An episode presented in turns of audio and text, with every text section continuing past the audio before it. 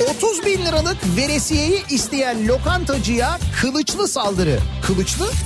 Arabasını soyan hırsıza seslenen adam kart vizitimi de almışsın ara görüşelim. Benim arabadan çaldığın diyor yedek parçaları diyor ikinci el fiyatına verirsen diyor. Yani beni ara görüşelim ben senden alayım yabancıdan almayayım diyor yani. Ankara'da aşık olduğu kadın için büyü yaptıran BK yapılanlar işe yaramayınca Fahrettin şeyden şikayetçi oldu. Büyü de yapan Fahrettin bu arada. Bizim nesil her şeyi gördü. Bir neyi görmedik diye konuşuyorduk. Uzaylı istilasını görmedik diye konuşuyorduk değil mi? Galiba geldiler sevgili dinleyiciler.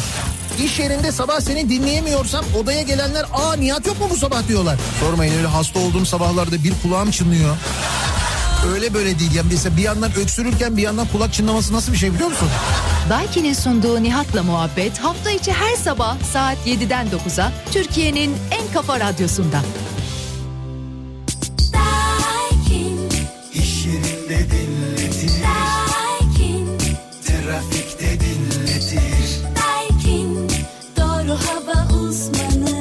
Daiki'nin sunduğu Nihat'la muhabbet başlıyor.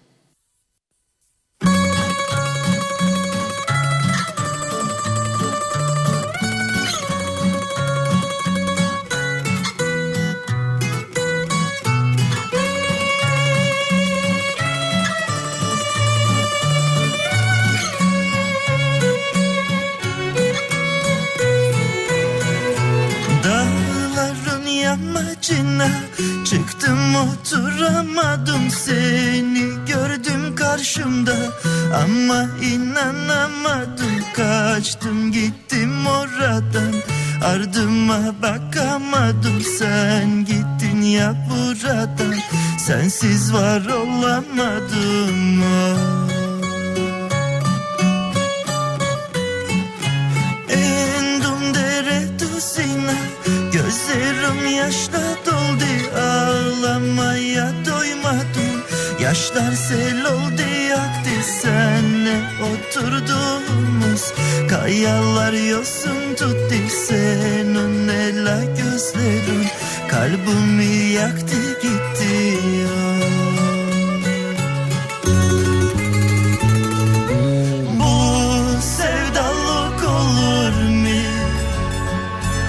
Sensiz hiç yaşanır mı? Seni görmeden geçer. Gün günden sayılır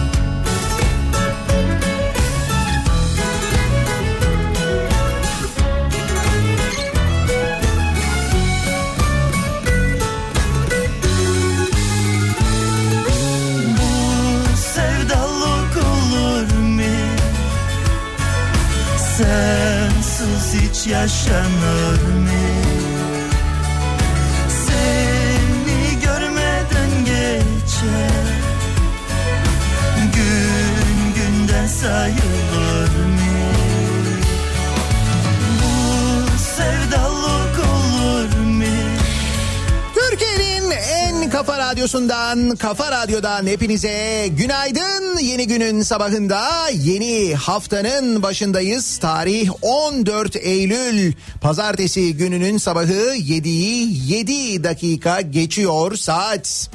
Sonbaharın yavaş yavaş artık bizi yoklamaya başladığı sonbahar yağmurlarının ara ara kendini gösterdiği ki dün ve ondan önceki gün zaman zaman yerel yağışlar epey de bir etkili olduğu hava serinledi bir miktar.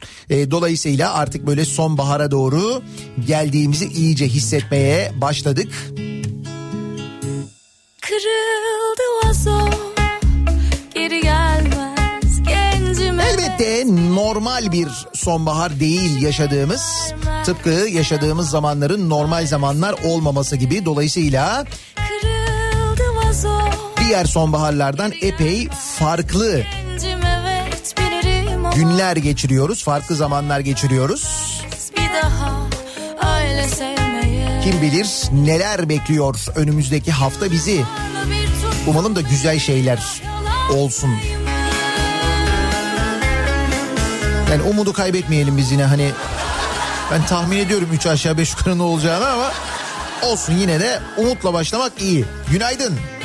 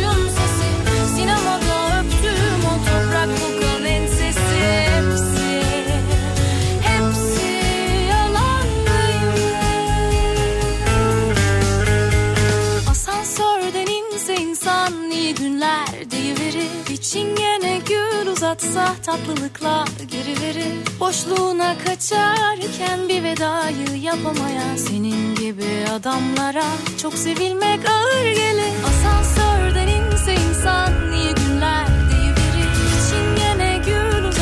Diyorum ya normal zamanlardan geçmiyoruz. Bu anormal zamanların e, farklı yansımaları oluyor elbette. Şimdi mesela korona endişesi yazı uzattı haberi var. Yazlıkçıların İstanbul'a dönmeye niyeti yok. Covid-19 salgınından korunmak isteyen yazlıkçılar bu yıl tatillerini uzatmış ve evlerine dönmemiş. Şehir merkezlerinde virüs tedbirlerine uymanın zor olduğunu söyleyenler bu yıl bütün kışı yazlıklarda geçirmeyi planlıyorlarmış. Gerçekten de yazlıkların olduğu bölgelerdeki nüfus şimdi şu tarihlerde epey azalmış olmalıydı. Hatta hep söylenir ya işte buraların en güzel zamanı budur. Yazlıkçılar giderler burası bize kalır falan diye. Oralarda yaz kış yaşayanlar hep bunu söylerler. Ancak bu sene öyle değil. Gerçekten de bu bölgelerde misal e, Kumburgaz'da şu anda tatil siteleri en yoğun Eylül ayını yaşıyorlarmış. İnsanlar e, sosyal mesafeyi ayarlayıp virüs korkusu sebebiyle dönmeyi düşünmüyorlarmış. Bölgedeki esnaf da e, demiş ki her yıl bu dönem buralar boştu. Bu kadar müşterimiz hayatta olmazdı. Sezon bizim için biterdi. Şimdi korkudan dönemeyenler var demişler. Ben bu Büyük kentlerde yaşadıklarımızı, geride bıraktığımız sürede yaşadıklarımızı düşününce şu andaki tabloyu görünce yaklaşan kış ve grip mevsimi göz önüne alınınca yapılan şey aslında son derece mantıklı gibi görünüyor. Artık böyle böyle kendi önlemlerimizi alıyoruz. O tecrübelerden ders çıkarıyoruz kendimize. Avcı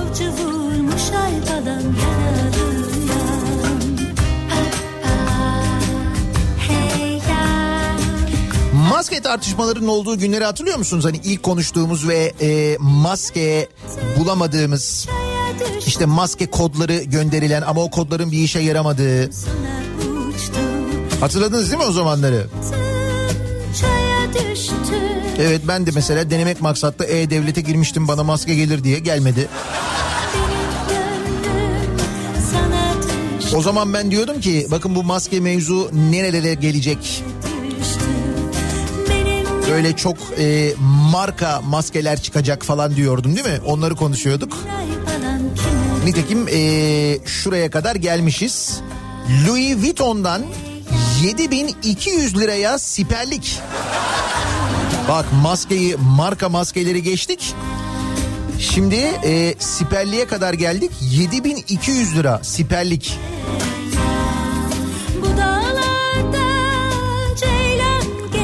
Fransız markası Louis Vuitton 100 siperliği satışa sunuyor. 30 Ekim'de dünya çapında satışa çıkacak siperliğin fiyatı 750 pound.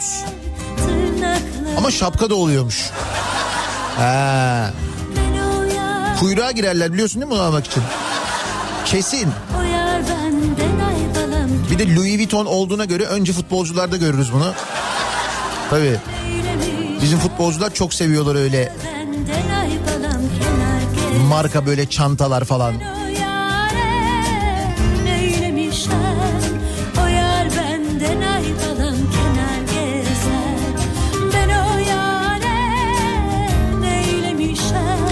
İşin ticari boyutu kendini yavaş yavaş böyle geliştirirken bir taraftan bir taraftan önlemlere e, uymayanlar, kurallara uymayanlar hem kendileri için hem başkaları için risk oluşturmaya devam edenlerle ilgili haberler de geliyor maalesef.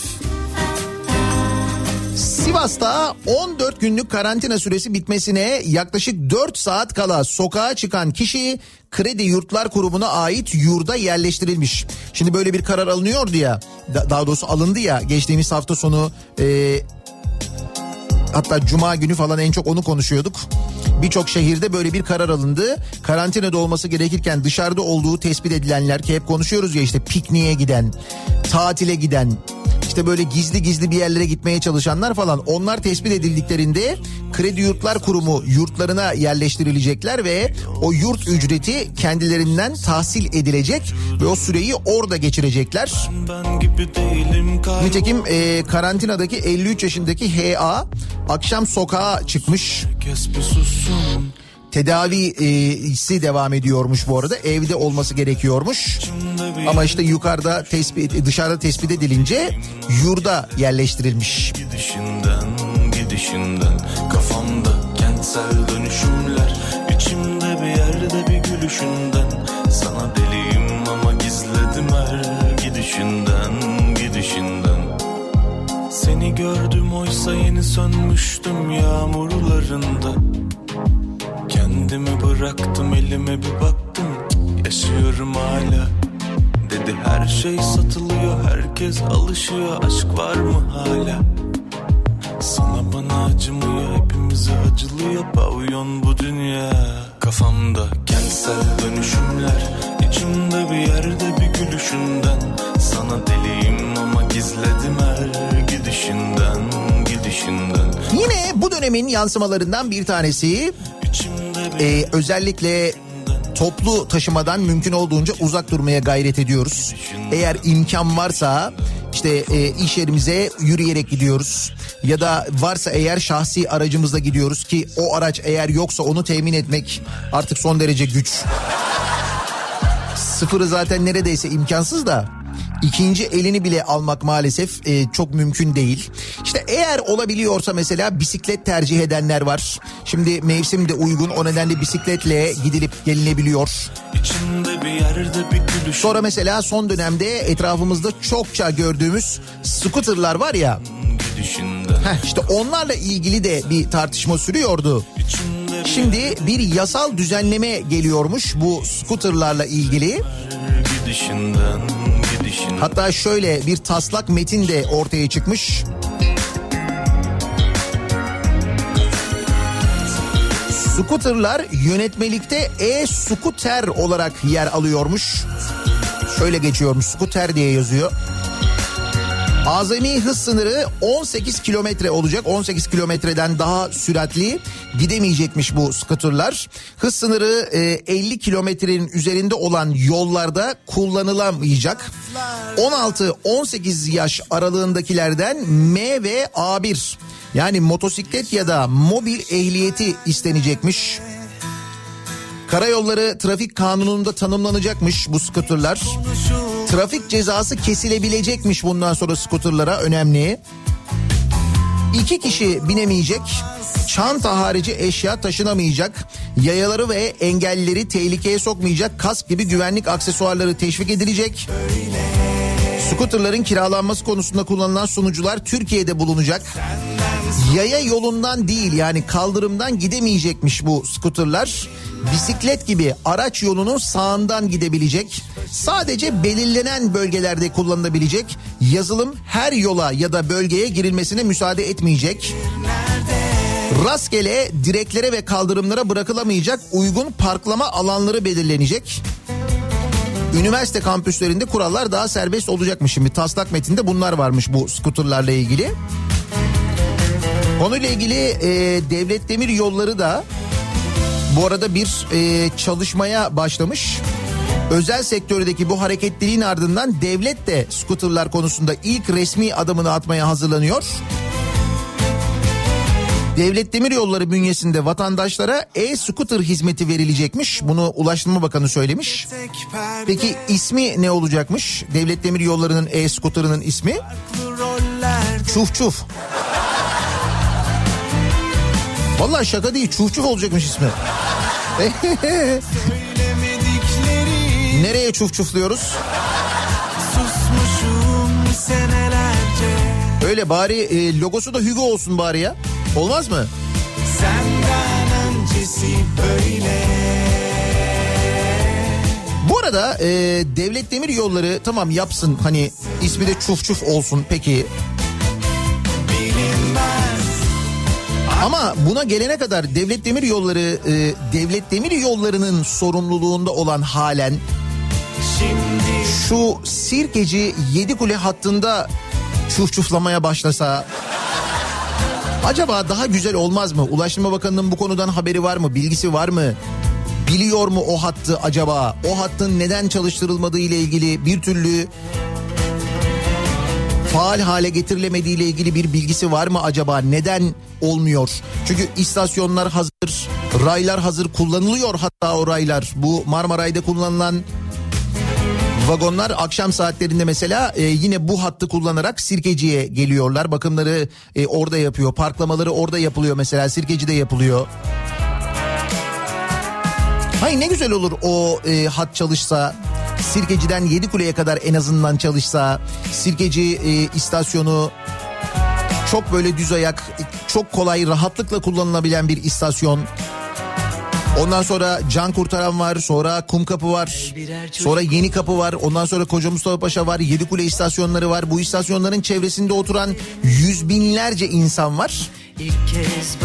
Tamam alttan Marmaray gidiyor ama Marmaray'da 3 istasyon var. Sirkeci var, Yeni Kapı var, sonra Kazlı Çeşme var. Bu bahsettiğim yerleşim e, olan semtlere çok uzak istasyonlar.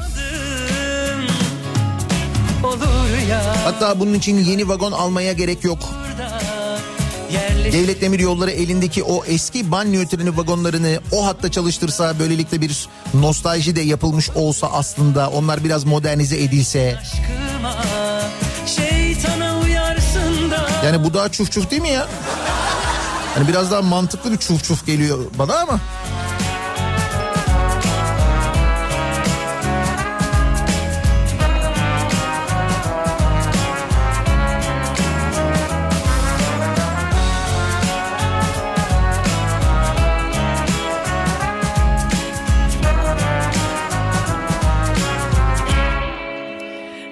Birer çocuk olalım O günden başlayalım. Gözlerimiz buluşsun İlk kez bakışalım. Ne dün ne de yarın kalsın Biz yeniden doğalım. İlk söz dudağında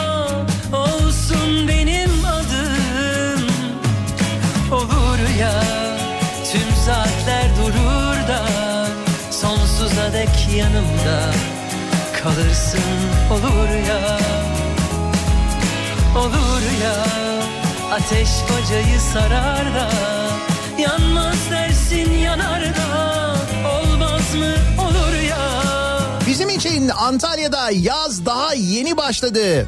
Hatta bunu doğan güneşin büyüklüğünden de anlayabiliriz diyor İskender. Hakikaten ya. Antalya'da bir güneş doğuyor ki of.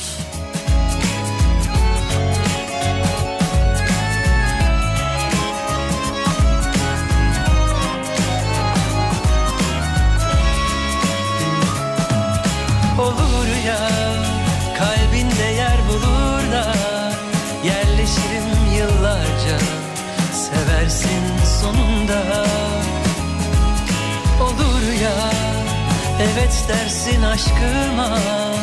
Şeytana uyarsın da olmaz mı olur ya?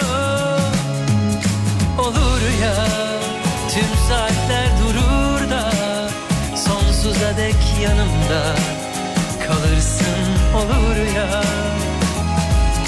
Olur ya ateş bacayı sarar da 14 Eylül pazartesi gününün sabahındayız. Yeni haftaya birlikte başlıyoruz. Nasıl bir sabah trafiğiyle, nasıl bir sabah yoğunluğuyla başlıyoruz peki? Hem Anadolu yakasında hem Avrupa yakasında kazalar var maalesef.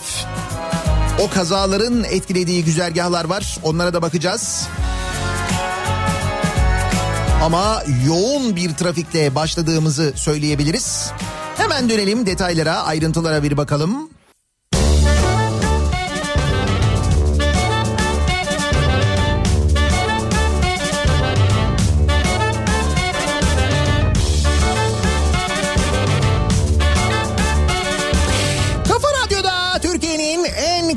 Radyosunda devam ediyor.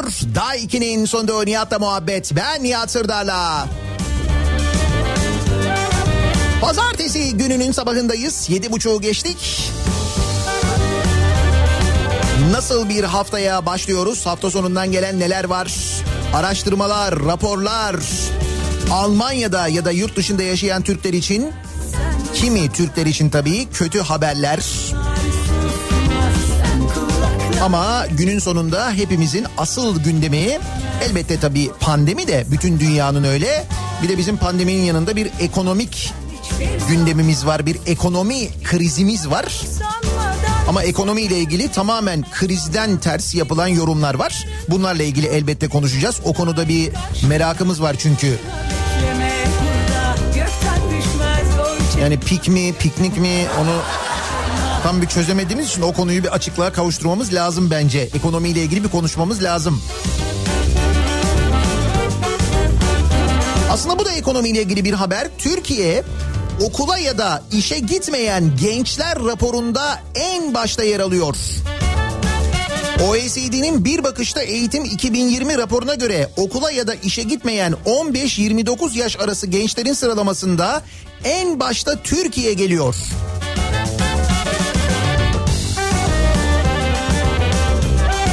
Ne kadar enteresan birinciliklerimiz var ve giderek artmaya devam ediyor farkındayız değil mi? Bu arada eğitim demişken uzaktan eğitim konusunda yaşanan sıkıntılar eğitimin başlaması ile birlikte yeniden gündeme geliyor. Uzaktan eğitime erişim yoksullar için adeta imkansız. OECD'ye göre 2016'da bilgisayarı olanların oranı %50 iken bu oran 2019'da %44'e gerilemiş. Yani bilgisayara sahip olma oranı artacakken Türkiye'de 3 yılda gerilemiş bir de üstüne düşünün. İnternete ulaşma, bir bilgisayara ulaşma o kadar zor ki nasıl çocuklarımız eğitim alacak diye soruyorlar veliler.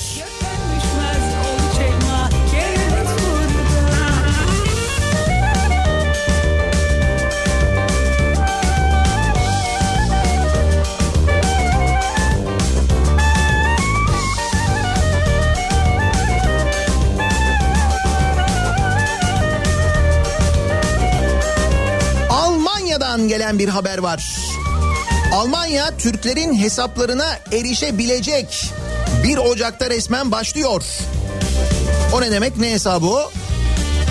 Almanya ülkesindeki Türk ve Türk kökenli tüm şahıslarla tüzel kişilerin banka hesap bilgileri ve Türkiye'deki her türlü kazanç bilgilerini bu yıl sonunda Türkiye'den alacağı alacağını resmen duyurmuş. Alman Maliye Bakanlığı Türkiye ile anlaşıldığını, banka hesaplarının 1 Ocak 2021'den itibaren paylaşılacağını bir yazıyla açıklarken milyonlarca hesaptan yaklaşık 10 milyar euroluk ek vergi bekliyor. Dananana. Yani Almanya'da yaşayıp Almanya'da kazanıp o parayı Türkiye'ye getirip Türkiye'deki bankada değerlendirip ya da Türkiye'de saklayıp ya da Türkiye'de yatırıma dönüştürüp işte Almanya'da vergi sisteminden çıkarma mevzuyla alakalı anladığım kadarıyla durum. Bir denetleme şirketi demiş ki Almanlar geriye dönük araştırma yapabilir diye müşterilerini uyarmış mesela. Anlaşmaya göre Almanya'daki Türk ve Türk kökenlilerin Türkiye'deki banka hesapları bu hesaplara gelen her türlü banka hareketi, borsa veya diğer finansal yatırım gelirleri, finans kurumlarındaki sigorta ya da sermaye gelirleri, hesap sahibinin kimlik ve adres bilgileri, hesap özetleri, faiz ya da kar payı ve satış kazançları, emeklilik gelirleri, kira gelirleri Türkiye tarafından Almanya Maliye Bakanlığı'na bildirilecek. O zaman bu ey Almanya biraz... Bu ey Almanya gibi bir durum yok burada çünkü yani. Ne demek canım paylaşırız durumu var.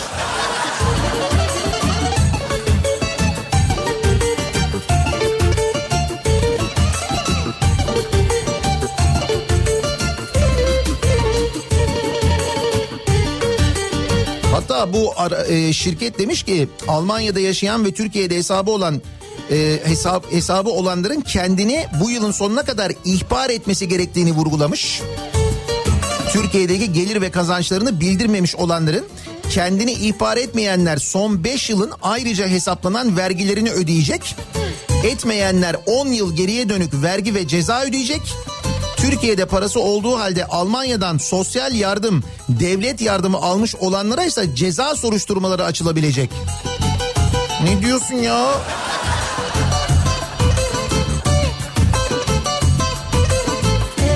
Evet şu vergi konusuyla alakalı orada yaşayan arkadaşlar da biraz bizim hissettiklerimizi en azından bir nebze hissedecekler sanki onun gibi görünüyor.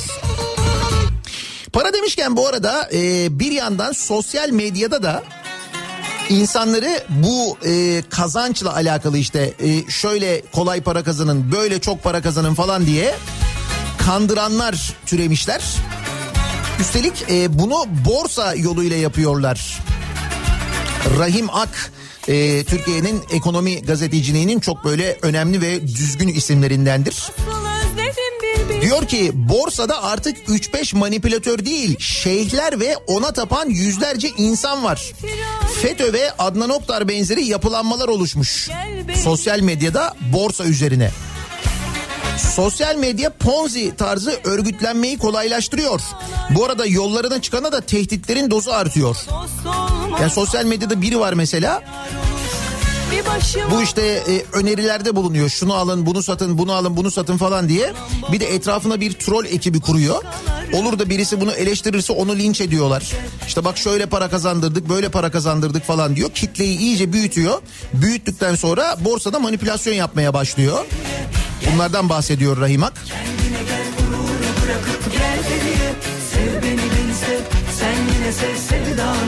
dön geriye. Biz de böyle kolay yoldan para kazanmayı istediğimiz için ve bunu çok sevdiğimiz için bu tür tuzaklara çok kolay düşüyoruz.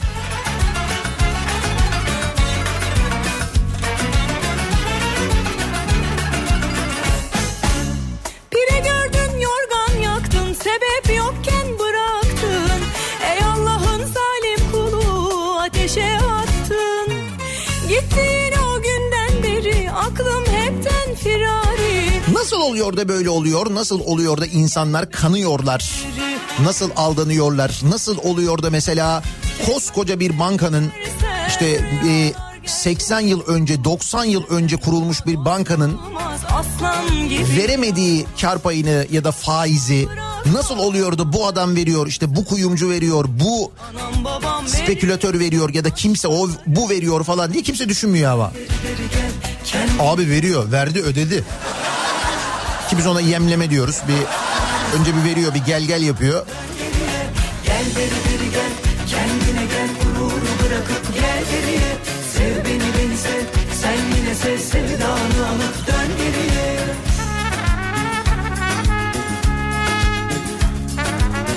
Kötü niyetli, art niyetli, kafası sadece hinliğe çalışan insan çok. Ve maalesef bunların arasında e, böyle yüksek eğitim almış olan hatta bizzat yüksek eğitim veren üniversitelerde görev yapanlar var. Ki bunlardan bir tanesi. Kemalizm bir virüstür demiş. Selman Öğüt diye bir tip var. Bizatihi virüsün kendisi aslında. Bu şey virüsü bu. e, televizyon tartışma programı virüsü bu arkadaş. Bu televizyonlara çıkıp her konuda ahkam kesen herbokologlar var ya onlardan bir tanesi kendisi aslında. Kendisi aslına bakarsanız dediğim gibi bizatihi virüs. Üstelik bu virüs e, İstanbul Medipol Üniversitesi Hukuk Fa- Fakültesi öğretim üyesiymiş. Hukuk diyor bir de. Bak. Dolayısıyla çocuğu Medipol Üniversitesi'nde okuyanlar bilsinler ki böyle bir adamın olduğu üniversitede okuyor çocuğunuz. Kemalizm bir virüstür e, diye mesaj atmış, tweet atmış. Kemalizm bir virüstür, devlet ise vücuttur. Virüs vücuda zarar verebilir ama virüs virüstür, vücuda hükmedemez. Vücuda kalp ve beyin hükmeder. Ki beyinden bahsetmesi burada gerçekten çok manidar. Ya az da olsa var o belli de. Erdoğan Kemalistlere devletin vücudundan temizlenen bir virüs türü olduklarını göstermiştir. Nasıl? Değerlendirme de çok şey değil mi böyle? İşte bu bir de sürekli televizyonlara çıkıyor bu. Sorsan bunda virüs yok.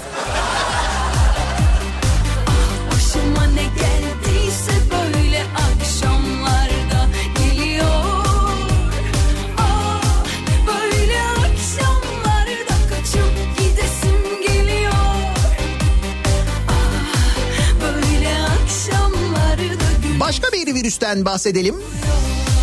Ee, aslında virüs demeyelim şöyle alerji diyelim biz. Ne alerjisi bu? Şimdi özellikle de İstanbul'da yaşanan ee, Ekrem İmamoğlu alerjisi var. Malum İstanbul Büyükşehir Belediyesi işte CHP'ye geçtikten sonra Ekrem İmamoğlu e, kazandıktan sonra 3 aşağı 5 yukarı tahmin ediyorduk aslında neler olabileceğini. İşte belediyenin hizmetlerinin aksaması için neler yapabileceği ya- yapılabileceğini.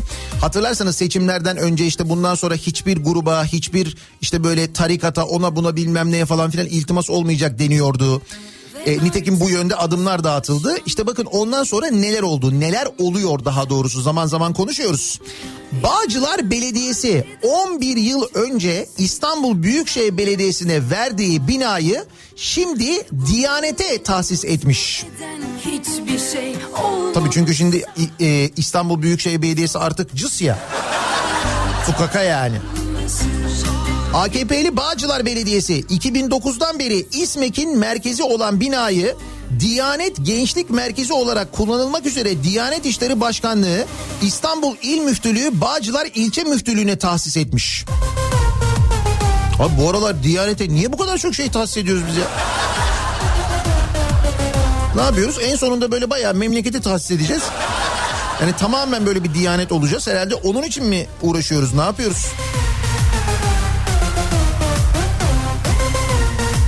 Şimdi Bağcılar Belediyesi bunu yaparken İstanbul Büyükşehir Belediyesi'nin iptal ettiği protokoller içinde e, harekete geçilmiş. Nedir o? İşte az önce bahsettiğim hani dernek ve vakıflarla işbirliği protokolleri vardı ya. Hani şu malum dernekler, malum vakıflar, onlara deli gibi aktarılan paralar, verilen binalar falan. İşte o protokollerin hepsini e, Ekrem İmamoğlu iptal etti. Peki ne oldu? Güngören'de başkana bütçe sınırı konulmadan yetki verilmiş. İstanbul'da AKP'li Güngören Belediyesi'nin meclisi İstanbul Büyükşehir Belediyesi'nin yeni yönetiminin bir yıl önce sona erdirdiği dernek ve vakıflara vakıflarla işbirliği protokollerini ilçelerde devam ettirebilmek için AKP'li Başkan Bünyamin Demir'e dönem sonuna kadar bütçe sınırı konulmadan imza etkisi vermiş. Akşamlar Hani kişiye, derneklere, vakıflara, cemaatlere hizmet dönemi bitti deniyor ya. İşte bunlar diyorlar ki yok yok devam devam.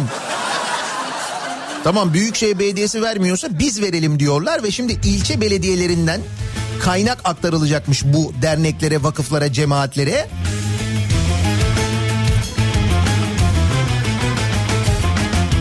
Bu ekonomik krizde insanlar yaşamaya, geçinmeye çalışırken bakınız belediyenin derdi ne? Nerelere para harcanıyor? Başakşehir Belediyesi var mesela. İstanbul'un en büyük belediye binasını yapmış. Başakşehir Belediyesi konuşmuştuk hatırladınız mı bunu? En büyüğü ama en büyüğü. En büyüğü olsun bizim olsun en büyük olsun. Büyük olsun kocaman olsun çok süslü olsun. Üzüldüm susaydım keşke İstanbul Başakşehir Belediyesi 620 milyon lira olan 2020 20 yılı bütçesine 500 milyon liralık ek bütçe yapmış.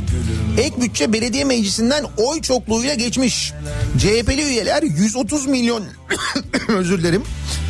Çok istedim olsun diye sensiz olmadı Bana yine gül Rakam gıcık yaptı herhalde. tek sözünle gel yolda gönlüm sende kaldı Belediye binasının kaça yaptırıldığını okudum da 130 milyon liraya yaptırılan belediye binasının. Belediye binası bak e, belediyenin 2020 yılı bütçesi 620 milyon lira.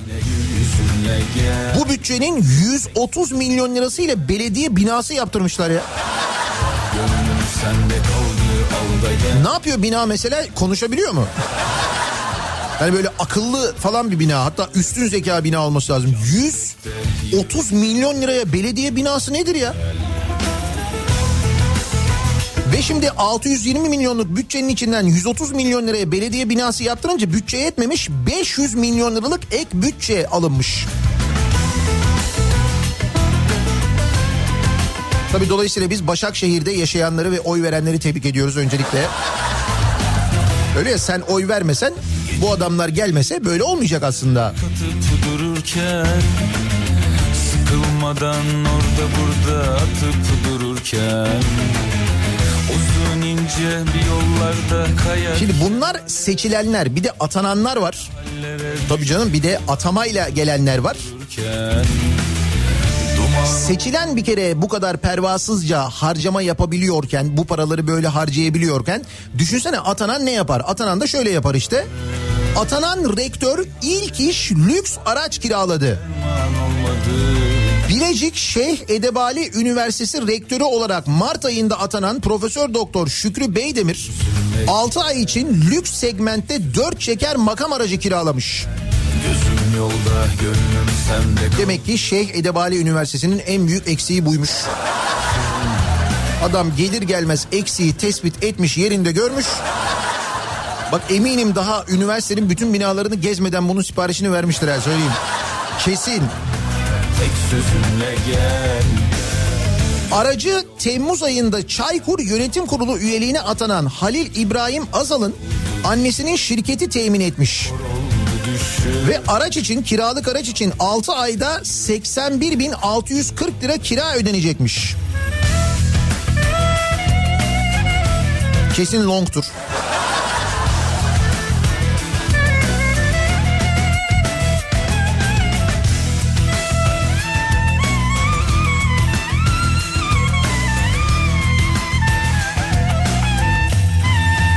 Sonra niye üniversiteler böyle?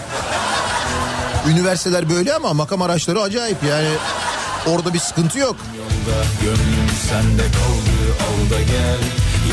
Biz bu paraları konuşurken insanlar geçinebilmek için uğraşırken kendilerine iş bulmak için uğraşırken iş peşinde ekmek peşinde koşarken işte o ekmek peşinde koşanlara iş peşinde koşanlara demiş ki bir yönetici benim ismimi verin demiş hemen işe başlayın demiş.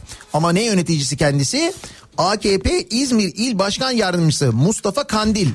Manisa'da bir buzdolabı fabrikasında çalışmak isteyen yurttaşlara ismimi verin hemen işbaşı yapacaksınız demiş. Sistem bundan sonra. Yani böyle liyakattan falan zaten vazgeçtik. Böyle liyakattı, sınavdı, KPSS'ydi bilmem neydi falan filan bunları geçtik. Hadi gidip isim veriyoruz. Kart bile götürmüyoruz bak. İsim yeterli oluyor yani. Sen de dün KPSS'ye girdin değil mi? Ne oldu? Dinle şu derdimi kim bilebilir ki aramızda var bir mesele. Herkes ekmeğinin derdinde, herkes sıkıntı yaşıyor. Bu sıkıntının yani zaten yaşadığımız ekonomik kriz- krizin üstüne bir de pandemi tuz biber oldu zaten. Bir dili olsa anlatsa dünya. İşte hafta sonu mesela açık havada yapılacak olan gösteriler, konserler iptal edildi biliyorsunuz. Onlarla ilgili bir yasak getirildi. E, hafta sonu için bu yasak getirildi. Sonra dendi ki bir dakika bir dakika hafta sonu değil pazartesi olsun. Ben dedik niye pazartesine bir anda ertelendi? Acaba şey mi yani böyle bir iyi niyetli düşündük. Dedik ki herhalde hafta sonu olan konserleri hani biletleri falan satıldı. Oyunların gösterilerin falan hani onlarda en azından bir zarar olmasın diye falan. Sonra öğrendik ki meğer öyle değilmiş. Hafta sonu e, AKP İstanbul 100 bin yeni üye programı varmış Haliç Kongre Merkezi'nde. Meğer onun için pazartesi gününe bugüne ertelenmiş.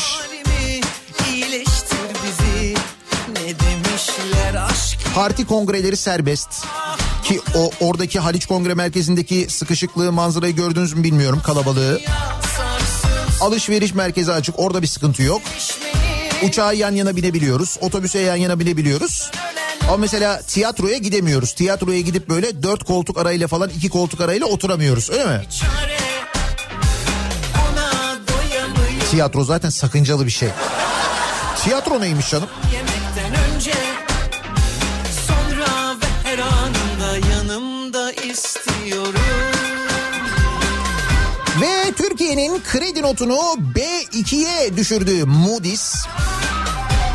Hani biz böyle şey yapıyoruz sallamıyoruz bize ne onlar öyle yapsınlar böyle yapsınlar falan diyoruz ama hani biz sallamıyoruz ama yatırımcı bunu sallıyor.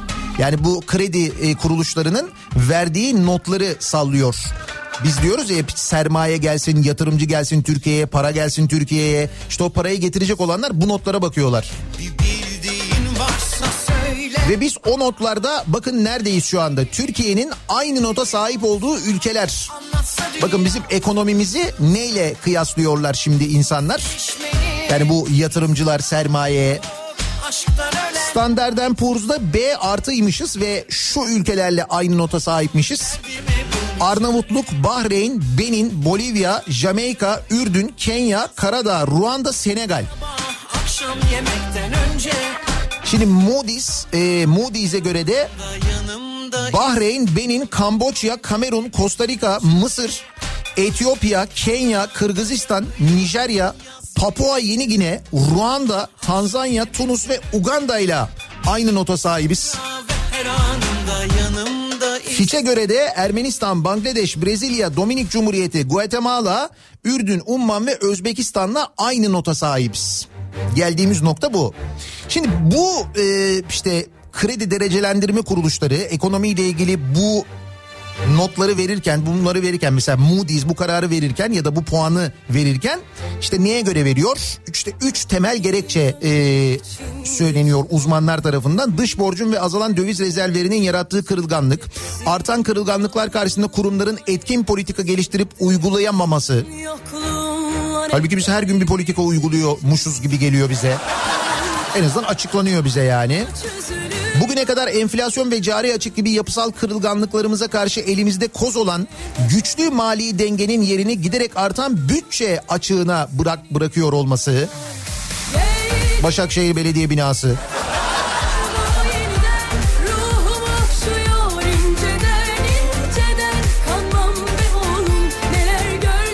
Ve maalesef Türkiye bu e, kuruluşların verdiği notlarda tarihinin en düşük seviyesinde. Şimdi hal böyleyken durum böyleyken biz yetkililerden öğreniyoruz ki ekonomimiz hiç öyle değil aslında söylendiği gibi değil yani. Diyorlar ki işte şöyle şahlandık böyle atağa kalktık böyle büyüyoruz en kötü dönemi atlattık.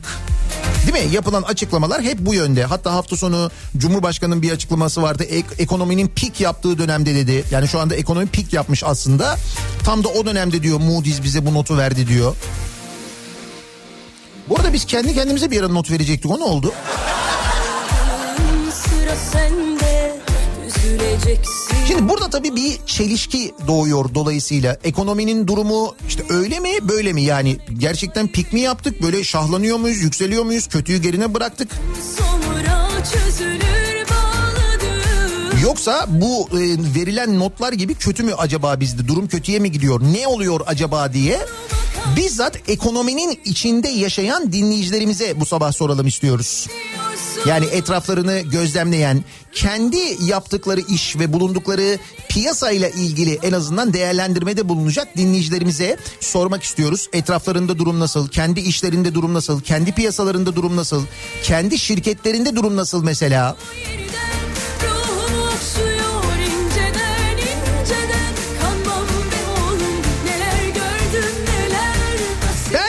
ekonominin durumu bu sabahın konusunun başlığı olsun. Bir de sizden dinleyelim bakalım ne yapmışız ekonomiyi? Ne durumdayız? Yukarıda mıyız? Aşağıda mıyız? Şahlanıyor muyuz? Sürünüyor muyuz? Bence ekonominin durumu konu başlığımız tabelamız hashtagimiz bu. Sosyal medya üzerinden Twitter üzerinden yazacak olanlar bence ekonominin durumu başlığıyla yazıp gönderebilirler mesajlarını. inceden Nihatetnihatsırdar.com elektronik posta adresimiz buradan da ulaşabilirsiniz bize. Bir de WhatsApp hattımız var 0532 172 52 32 0532 172 kafa aynı zamanda WhatsApp hattımızın numarası. Buradan da yazıp gönderebilirsiniz. Ekonomiyle ilgili sizin tespitiniz nedir diye soruyoruz. Reklamlardan sonra yeniden buradayız. Para bizde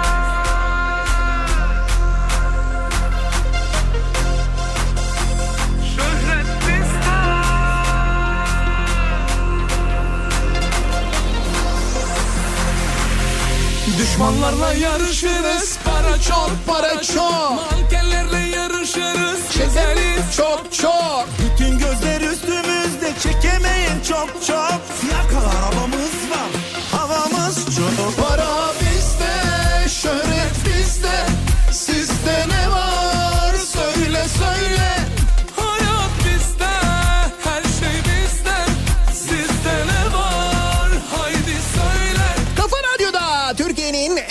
kafa radyosunda devam ediyor. Daiki'nin sunduğu Nihat'la muhabbet. Ben Nihat Sırdar'la.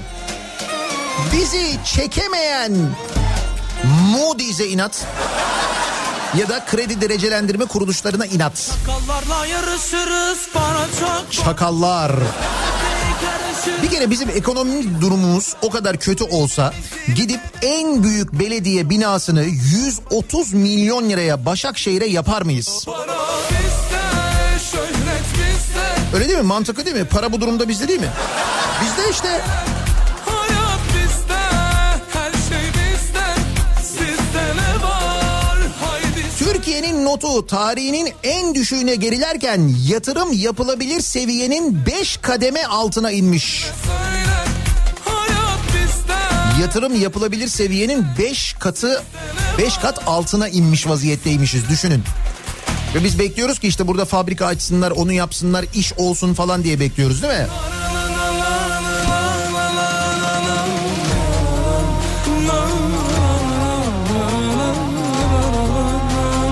Peki size göre nasıl ekonominin durumu? Böyle mi? Yoksa hayır canım ne alakası var? Olur mu? Şahlanıyoruz. e, en kötüyü geride bıraktık. işte pik yaptık. Şöyle oldu. Bu durumda iyiyiz. Bence iyiye gidiyor falan dediğiniz bir durum var mı? Yani ekonominin içinde yaşayanlar bizzat siz ne düşünüyorsunuz?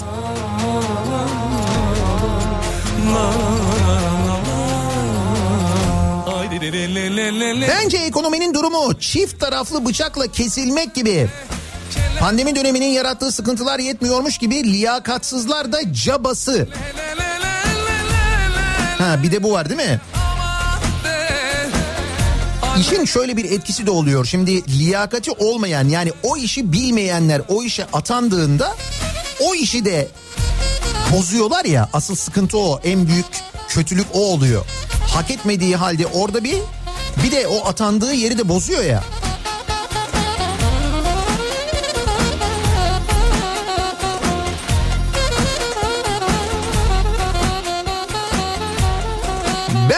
Ekonominin durumu. Covid yasakları gibi diyor Hüseyin. Şahsım ve ee, ha benim için mesela ekonomi gayet güzel. Ye kürküm ye diyor. Vatandaş ise tepe taklak uçmaya devam edip İBAN'a abanmaya devam. Reklam promosyon işi yapıyorum diyor Taner. Sürekli esnafları iş için ziyaret ediyorum.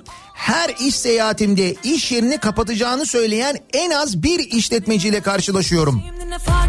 Yani bir dokunup bin ah işitme denilen olayı her iş seyahatimde yaşıyorum ben diyor. İşte bak mesela piyasayı sürekli gezip dolaşan birisinden bahsediyoruz. Oldum sensiz bir güne uyanamaz oldum bittim özüme sözüme dönemez oldum kulun oldum Bence ekonominin durumu sanki fabrikanın bütün yükünü ailenin oğlu çekmiş ama uyanık damat gelip her şeye bedavadan konmuş gibi duruyor. Türk filmi gibi demiş. Türk filmlerinde genelde öyle olur ya.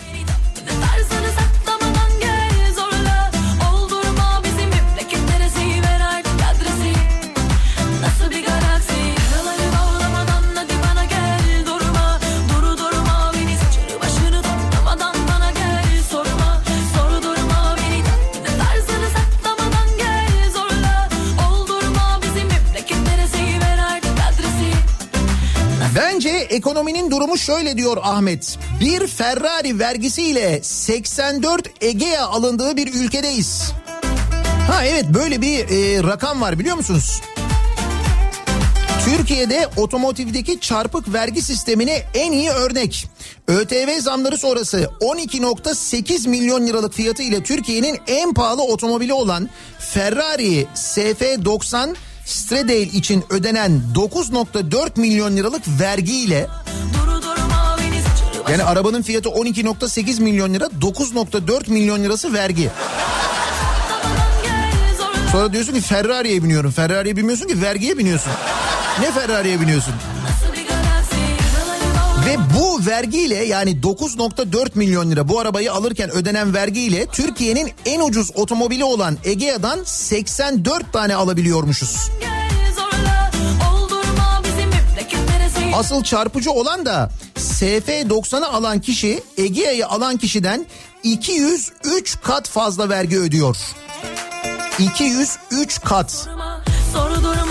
Mesela bir kat fazla değil, iki kat fazla değil, üç kat fazla değil, beş kat fazla değil.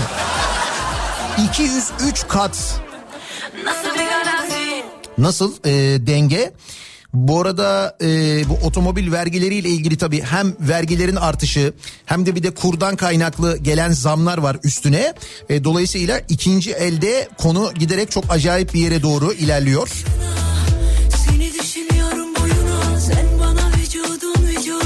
Nihat Bey ekonomiyle mi maaş alıyorsun? Ha? Ekonomi öğrencisi misin? Ekonomi öğretmeni misin? Sana ne oluyor? Yo yo. Böyle Ahmet Hakan gibi yapayım. Hayır hayır. Yani soruyu sordum ama siz oradan yürüyün ben arkanızdan geleceğim diyor yani öyle. Bakma soruyu soruyor ama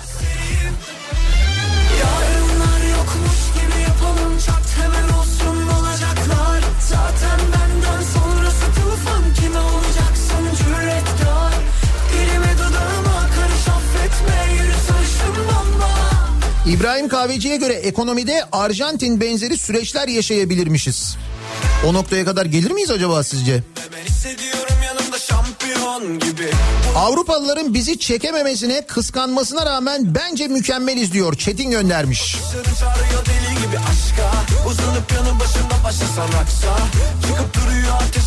Ekonomi iyi değil bu doğru. Kimse halinden memnun değil. Ama kredi derecelendirme kurumlarını da kimse ciddiye almıyor dünyada artık diyor Alhan. Öyle mi? Siz, siz mesela ciddiye almıyorsunuz. Dünyada kimler ciddiye almıyor? Misal yatırım yapan şirketler, fabrika açacak olan şirketler. Bunlar mesela ciddiye almıyorlar mı? Buna bakmıyorlar mı? Ekonomik gösterge ya da değerlendirme derken kimin değerlendirmelerini dikkate alıyorlar mesela? Ya sizin bu tespitiniz nereden kaynaklı acaba? Yarınlar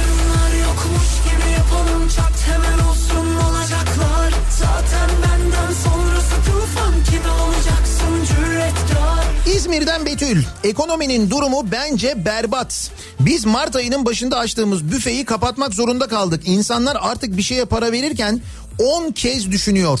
Şimdi gidip nasıl iş bulacağız? Virüs var kendimizi nasıl koruyacağız bilmiyorum.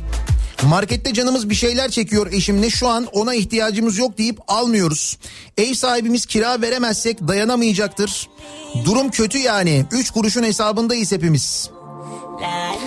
Milyonluk arabaya binerken birileri biz sıradan şeyleri bile alamıyoruz. Borçlarım var bir sürü. Banka sağ olsun arayıp her gün tehdit ediyor. Halk bitti, godamanlar sefasını sürüyor. Ne günlere geldik diyor. Daha 25 yaşındayım ve yaşamaktan nefret eder oldum.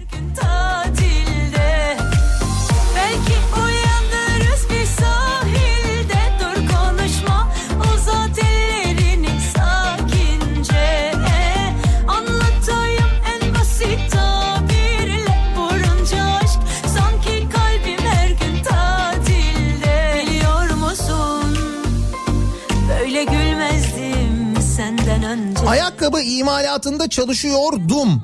6 aydır kapalı firmam ve tek tük çalışan da çalışan firmalarda Suriyeli, Pakistanlı gibi kaçak işçileri çalıştırıyor.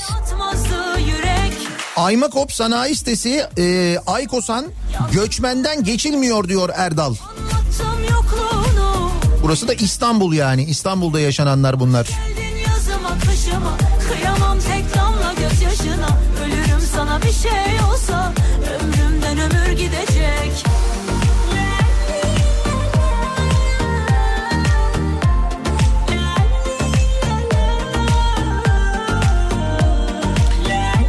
Üç fabrikası olan bir şirkette çalışıyorum. İki tanesi yurt içi, bir tanesi yurt dışına çalışıyor. Yurt içi çalışanlar durma noktasında, yurt dışı çalışan fabrika mesai yapıyor. Dur konuşma 30 yıl geriye gittik diyor Eskişehir'den Ünsal. Ekonominin durumu bence bu. Tam özeti.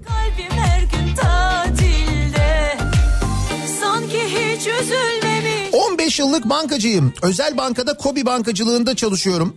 Bence ekonominin durumu devlet bankaları görev zararı yazmaya devam ettikçe bunlar bizim iyi günlerimiz diyorum. Gittikçe daha kötü olacak. Şimdi değil mi Kobi ile uğraşan özellikle bankacılar onların piyasa gözlemleri hepimizden daha iyi aslında.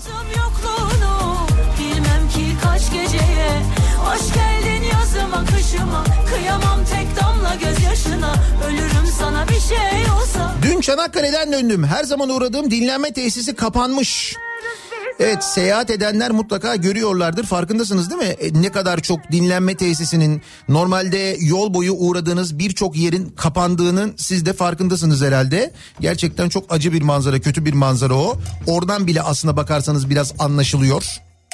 Git istersen buralardan Ama sonu gelmez yollardasın Bence ekonominin durumu Kokoslar. Yok e, Koko Jumbo. Ödemeleri düşünürken karıştı iyice işler diyor. Ha, artık böyle de diyebiliyoruz yani. Koko Jumbo da diyebiliyoruz. Sen sensiz böyle Nasıl kalır öyle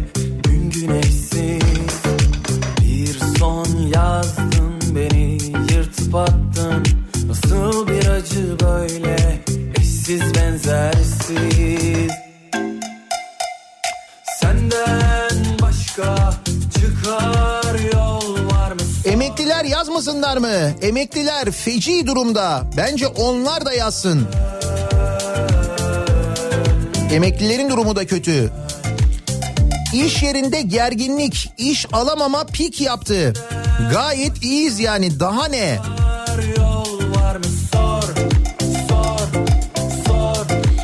Şantiyeci bir inşaat mühendisiyim. 2016 yılında inşaat demirinin tonunu 1000 liraya alıyorduk. 2016 yılında. Bugün öğlene doğru şantiyemize demir gelecek. Tonu 4200 lira. 4 yılda 4 kat. Yani demirimiz kıymetlenmiş. Artık düğünlerde 8'lik demir takmaya karar verdim diyor Ankara'dan Levent. Hatta böyle onu eğeceksin direkt böyle boyuna oturtacaksın değil mi? Böyle yere kadar da uzun olacak. O inşaat demirleri var ya onlardan yani. Ama sonu gelmez yollardasın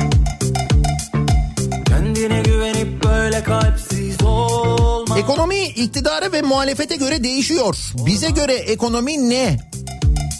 Yıllardır ekonomiye yetişemiyoruz ki bilelim diyor Sevilay. İşte ben de size göre nasıl diye soruyorum zaten. İktidar çok iyi olduğunu söylüyor, muhalefet çok kötü olduğunu söylüyor ama siz o ekonominin içinde yaşıyorsunuz. Siz ne diyorsunuz acaba? Bir acı böyle eşsiz benzersiz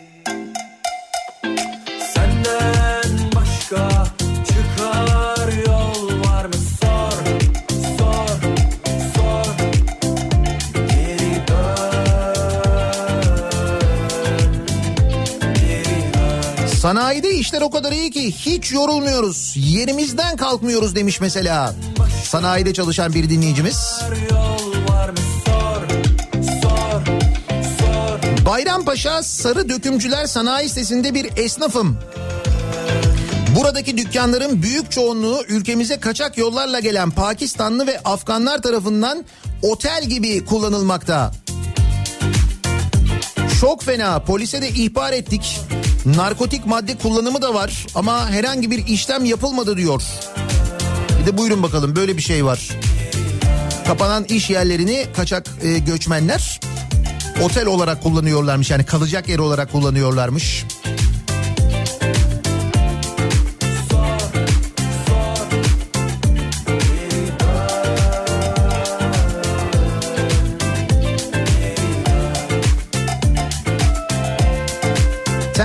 İstanbul yönünde Çamlıca gişelere gelmeden hemen önce meydana gelen bir kaza var. Kazanın fotoğrafını göndermiş dinleyicimiz maalesef büyük de bir kaza gibi görünüyor. Ee, geçmiş olsun diyelim ama İstanbul yönünde Hemen şöyle bir bakayım. Evet fena bir trafik oluşmuş vaziyette. Kartal sapağını geçtikten sonra gişelere gelmeden önce meydana gelen bir kaza var. Trafik Sultanbeyli'ye kadar durmuş vaziyette şu anda. E5'i kullanmanızı öneririz.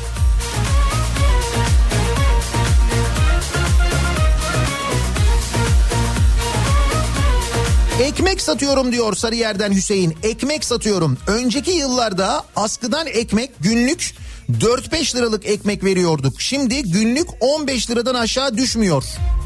Yani 3 kat şahlanmışız diyor. Yani askıdan ekmek alanların sayısında 3 kat artış var diyor.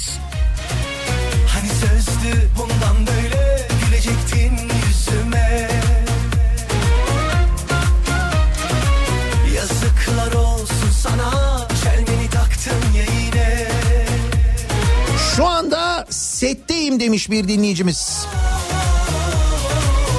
Sette çalışıyorum. Ee, sinema sektörü çalışanıyım. Bizim işimiz, işlerimiz, kazancımız aldığımız projeler üstüne. Yani iş varsa para kazanıyoruz.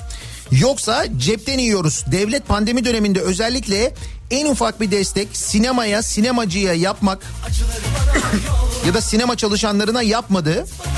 Ama kapatılması bile konuşulan bir ara gündeme geliyordu ya Netflix Türkiye'de yaptığı işlerle hem ekonomiye katkı sağlarken bize ekmek verirken hem de pandemi döneminde sinema çalışanlarının yüzlercesine kişi başı 2500 lira destek verdi.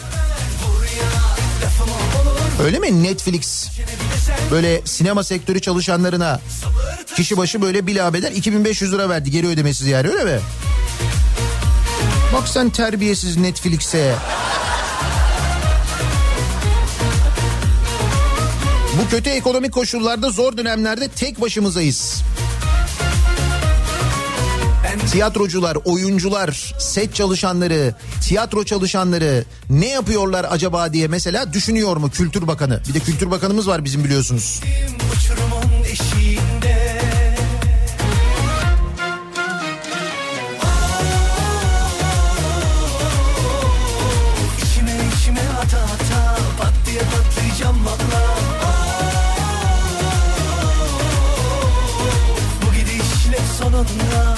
Salacağım aklı çayıra İzmir'den bir dinleyicimiz göndermiş. Diyor ki ekonomimiz çok güzel. 30 senelik alyanslarımızı bugün bozdurmak için yanımıza aldık. Çok üzgünüm bu duruma geldik diyor.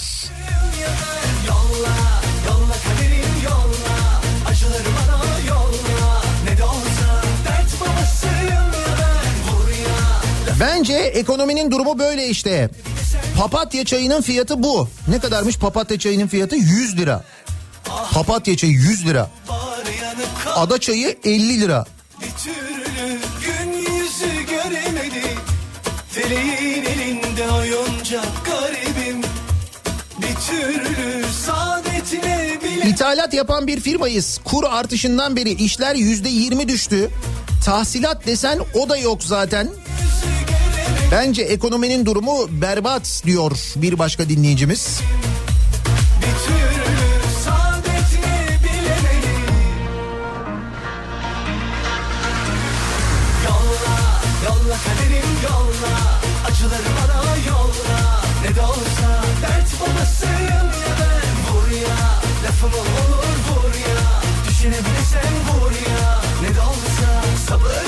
Fatih'ten Murat servis işi yapıyorum. Sektörüm arabasını satıp hayatına devam etmeye çalışanlarla yürüyor.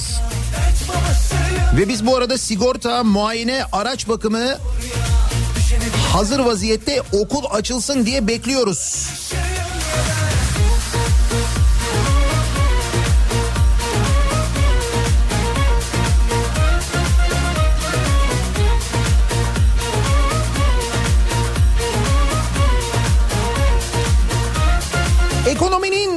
İlgili konuşuyoruz bu sabah çünkü ekonominin durumu ile ilgili ciddi bir karışıklık var, bir kafa karışıklığı var. Bir taraftan deniyor ki şahlandık, en kötüsü geride kaldı, çok iyi oldu, toparlandık, büyüyoruz. Bir taraftan bakıyoruz işte kredi derecelendirme kuruluşlarının verdiği notlar giderek düşüyor ve Türkiye yatırım yapılmaz bir ülke haline geliyor. Yurt dışından böyle bakılıyor bize.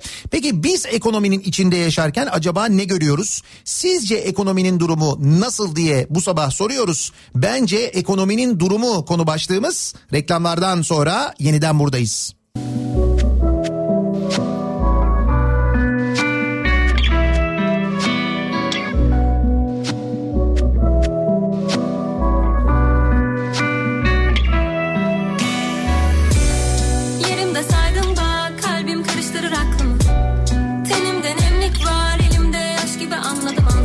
Göze geldim bir bak Bakışları nimet nimet Kim bilir belki de peşinde kimler kimler var Aklımı aldın sen ver geri ne olur ne Kafa Radyo'da Türkiye'nin en kafa radyosunda devam ediyor. Daiki'nin sonunda Nihat'la muhabbet. Ben Nihat Sırdar'la.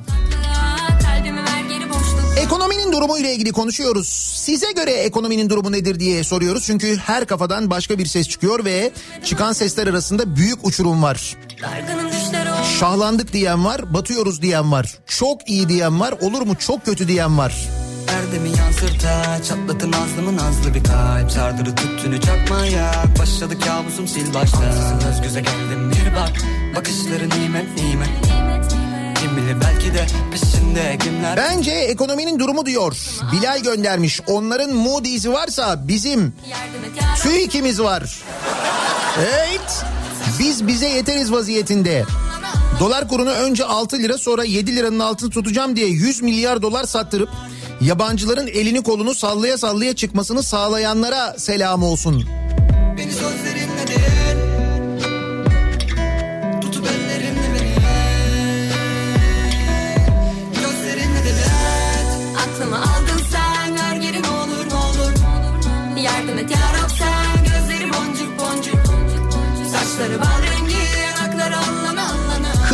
Yaşındayım diyor Kadir. 2001 yılında evlenmiştim. O zaman çalışırken aldığım maaşla yaklaşık 14 çeyrek altın alabiliyordum. Bugün 7 tane alabiliyorum. Ekonomi tabii ki de uçuyor. Evet 7 tane çeyrek alabiliyor olmak gerçekten en azından e, uçtuğumuzu gösterebilir. Bursa'da servis esnafıyım. Şu an araç fiyatlarındaki artıştan dolayı batmak üzereyiz diyor mesela Bursa'dan bir dinleyicimiz.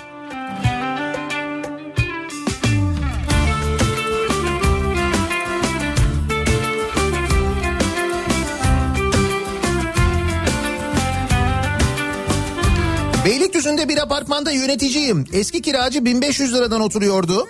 Onun yerine gelen kiracıysa 2500'e tutmuş daireyi. İşte ekonominin durumu bu bence diyor Yalçın. Yani şöyle de bakabiliriz mesela. O 2500'den daire tutabiliyorsunuz. İyisiniz yani. diye de bakabiliriz. Şimdi bir taraf böyle bakıyor çünkü. Bir tarafta diyebilir ki 1500'den 2500'e mi çıkmış dairenin kirası diyebilir. Biraz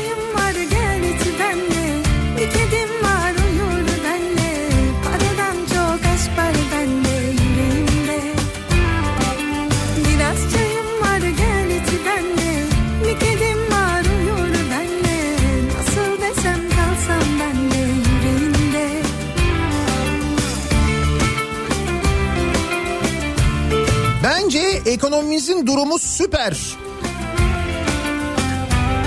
Isparta İl Müftülüğü'nün müsrifliğine bir bakar mısınız? Binaya ve camiye. Bir de yanına IBAN numarası yazmışlar. Yazıktır diyor. Isparta'dan bir dinleyicimiz fotoğraf göndermiş de. Burası Isparta Müftülüğü mü? Mesajını gördüm Bu yeni yapılan bir bina mı? Yeni yapılmış belli maşallah.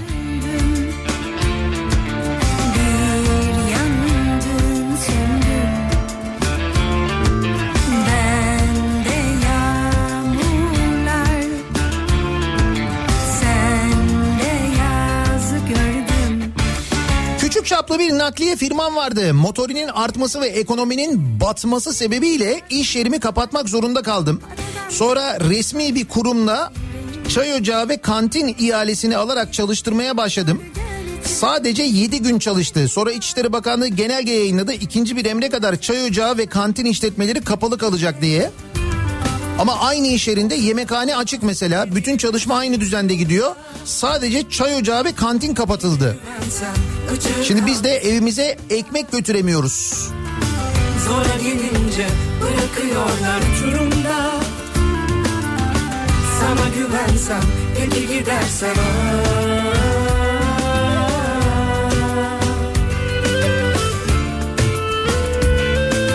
Bunlar 2016 yılının fiyatları. Ne bu? Salça fiyatları. Mesela 7 lira. Tatlı salça 7 lira. Acı salça 7 lira. Biber mesela 8 liraymış acı biber. 7 liraymış. Şimdi diyor 2016'da fiyatlar böyleyken şu anda bunların fiyatı 30-35 lira. İstanbul burası diyor.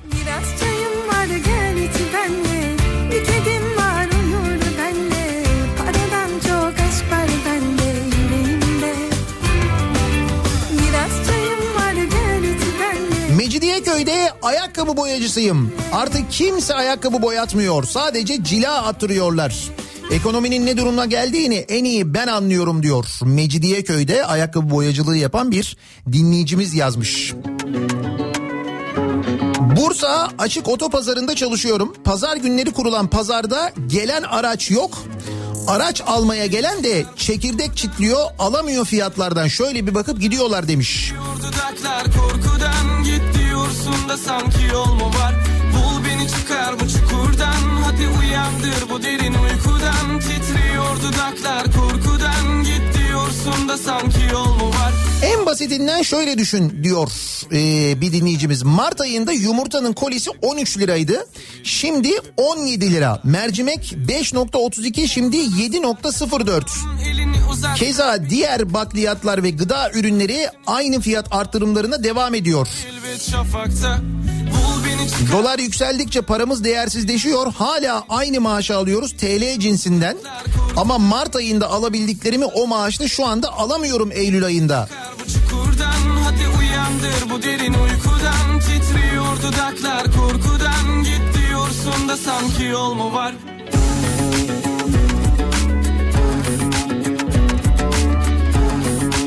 Daha yeni ahşap şirketi açtım. İki aydır sipariş alamadım ama vergileri ödüyorum cepten. Ahşap iki yıl önce metrekübü 2000 lirayken şimdi 4000 lira. Ben de şirketi yakında kapatırım herhalde demiş. Beni yalan eder cebimde para yokken menir babam yardım eder Gecede nedir belli değil gürültü Az önce kredi notlarına göre iş verilmiyor artık piyasayı etkilemiyor o kredi notları diyen arkadaşa cevap olarak ben bir reasürans şirketinde yurt dışı ile sigorta işleri yapıyorum. Ülkemizin aldığı kredi notları maalesef şirketlerimizi de etkiliyor ve yurt dışından bize iş verecek, bizden iş alacak şirketler kredi notlarımıza göre iş alamayıp ve veremeyebiliyorlar. Çünkü onların ülkelerini dışarıdan iş alması için veya dışarıya iş vermesi için minimum kredi notu şartı konuluyor. Hem size hem de o arkadaşı biraz bilgilendireyim istedim diyor Emre. Yani o biz sallamıyoruz. Hadi biz sallamıyoruz tamam bu kredi derecelendirme kuruluşlarına böyle bir fırça bir fırça falan atıyoruz. Onların da çok umurundaymış gibi sanki. Ya da işte biz onlara bakmıyoruz, onları sallamıyoruz. Biz sallamıyoruz ama yurt dışındakiler sallıyorlar işte. Uyandır bu derin uykudan Titriyor dudaklar korkudan Git diyorsun da sanki yol mu var Bul beni çıkar bu çukurdan uyandır bu derin uykudan Titriyor dudaklar korkudan Git da sanki yol mu var Öğretmenim velilerimiz uzaktan eğitimi yeterli görmedikleri için çocuklarını etüt merkezlerine kaydettirmenin telaşına düşmüş vaziyette. Şimdi bir de bu masraf çıktı diyor Hasan.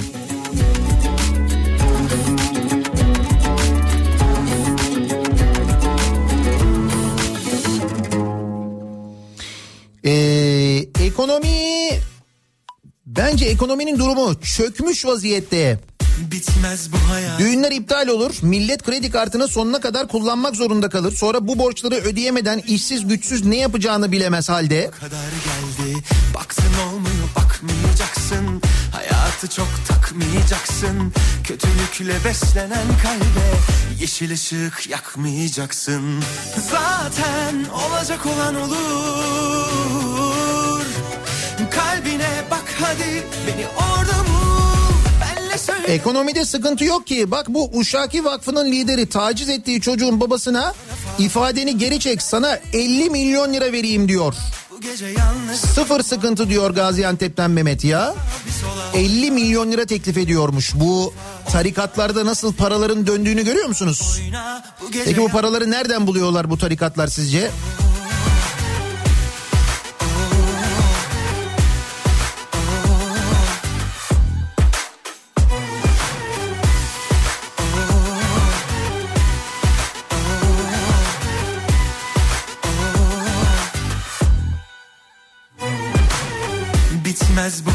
hayatın derdi Hani eskiler nasıl derdi Ben mi kurtaracağım dünyayı Yeter ama burama kadar geldi Baktın olmuyor bakmayacaksın Hayatı çok tak Isparta Kule'de yapılan eski tır parkı tadilatı bence her şeyi anlatır. Orada bir benzinlik hazırlandı. Her şey hazırdı. Açılış bekleniyordu. Şimdi her şeyi söktüler ve iptal oldu. Harabe vaziyette duruyor. benle söyle tarafa oyna Dersleri Kredi derecelendirme kurumlarının değerlendirmelerini yatırım sigorta şirketleri dikkate alıyor. Mesela yabancı firma Türkiye'ye yatırım yaparken yatırımına sigorta yaptırıyor ve yüksek risk sebebiyle daha yüksek sigorta ödüyor. Hadi hep beraber kredi değerlendirme kurumlarını dikkate almayalım. Hatta milyon dolarlık yatırıma sigorta yaptırmayalım. Olur mu yani diyor Beha. Olur olur niye olmasın ya? Biz kendi kredi derecelendirme kuruluşumuzu kurar, kendi kendimize not veririz. Sorana da bunu söyleriz yerse. Olmuyor değil mi öyle? Derslerini koy kenara oyna Bu gece yalnız uyuma Oyna bir sağa bir sola oyna Gel hadi bu tarafa oyna Dersleri Bence ekonominin durumu bu sabahın konusu. Size göre nasıl ekonominin durumu iyi mi kötü mü acaba diye soruyoruz. Reklamlardan sonra yeniden buradayız.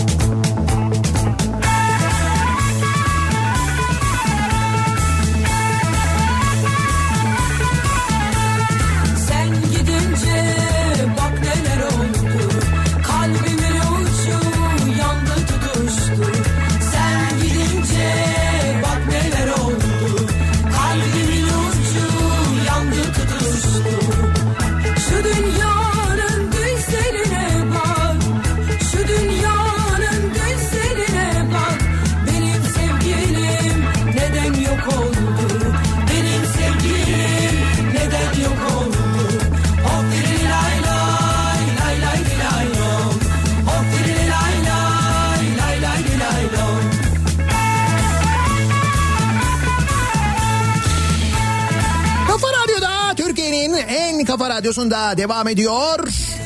Daiki'nin sunduğu Nihat'la muhabbet. Pazartesi gününün sabahındayız. Tarih 14 Eylül. Ekonominin durumuyla ilgili konuşuyoruz. O konuda ciddi bir kafa karışıklığı var. Ee, ekonominin şahlandığını söyleyen var. Ekonominin dip yaptığını söyleyen var. Pik yaptığını söyleyen var. Kredi derecelendirme kuruluşlarının verdiği notların giderek düşmesi var. Ki bunun kötü olduğunu, biz onları sallamasak da kötü olduğunu bugün dinleyicilerimizin verdiği teknik bilgiler sayesinde daha da iyi anladık.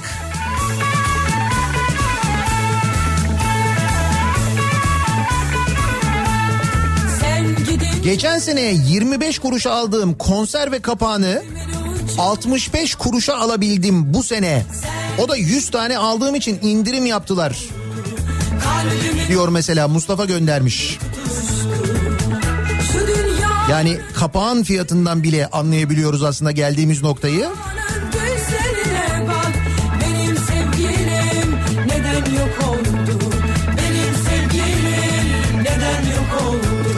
Başka neler var gündemde? Türkiye'nin gündeminde, dünyanın gündeminde. Birazdan Kripto Odası başlayacak. Güçlü Mete sizlere detayları aktaracak Kafa Radyo'da. Bu akşam 18 haberlerinden sonra eve dönüş yolunda Sivrisinek'le birlikte ben yeniden bu mikrofondayım. Tekrar görüşünceye dek sağlıklı bir hafta geçirmenizi diliyorum. Hoşçakalın.